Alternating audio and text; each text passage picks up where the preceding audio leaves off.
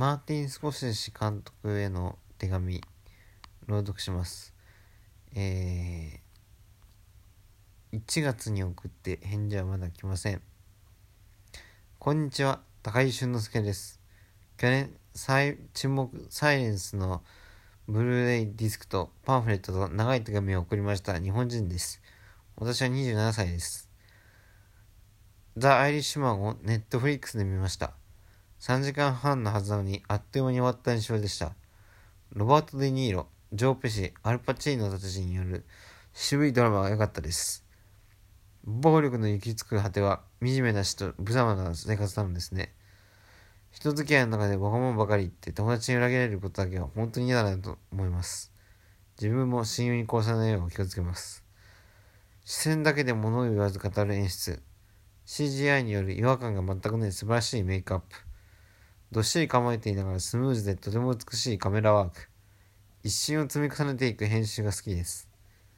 だから何回も見返したいつも心地よくうっとりとしてしまいます。キャスト陣全員ベストアクトですが、個人的にはラッセルを演じたジョー・ペシさんは、この映画の中で特にベストアクトだと思います。ラッセルはフランクととても良い友人関係を保っているものの、マフィアとくっついていて、怖くもあり、存在感が強かったです。ずっとジョー・ペシさんの芝居を見ていたいと思いました。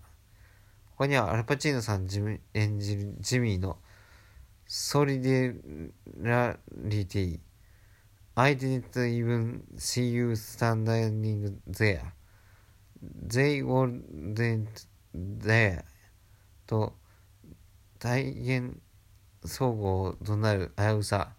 そしておしゃべりが過ぎて終始空回りしている様に爆笑しましたあと、いつも飯をまずそうに食うのも印象的でした。他には、ルーシー・ガルシア演じる子供時代のペギーの嫌いな人と父親に近寄りたくない子供ながらの視線の伏せ方と適当な投げ答え、半開きのドアと窓からじっと覗くように彼女の父を信頼してないところが絶妙でした。扉の隙間を視覚的に表現して心の孤独を表現するのは素晴らしいことだと思いました。オリジナルによると、ペギーは1975年8月3日からフランクを完全に拒否しました。これは真実で、二度と会うことはないと言っています。映画とは異なり、フランクとペギーは若い頃が親密であり、ラッセルと一緒でした。しかしこの映画では、ペギーの視点を整理しました。ペギーの視点は、フランクという男が暴力的に私の家族を守るために奮闘しているという批判的な見解です。これは素晴らしいです。ところで沈黙についても感想を書かせてください。この映画で特に印象的な人物、人間の心と知の魅力に溢れた一世を太演じる筑後神、塚本慎也演じる茂吉、浅野忠信演じる通じなど、声を荒げずとも、顔の表情を激しく変化させなくても、囁くように心に響くように語りかけてくる人物たちが数多く出てきて、映画がものすごい気迫と緊張に満ちている。その中でも特に異彩を放っている小塚洋介が演じる吉次郎は、神を信じるも、いざその信仰を見せるときに堂々とできず、卑怯なことにどうしても出てしまい、弱者として扱われている。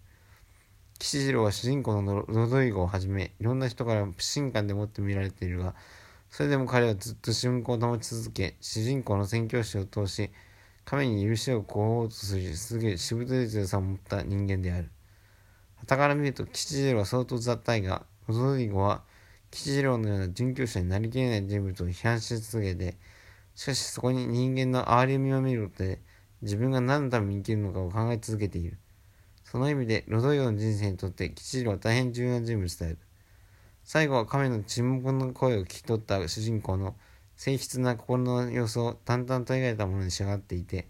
一見残酷すぎる血圧に思う人もいるかもしれないが、それ以上に非常に新鮮でとても力強く美しい人間の姿を見ることができたと私は感じた。何かを信じる、何かを祈ることのたくましさ。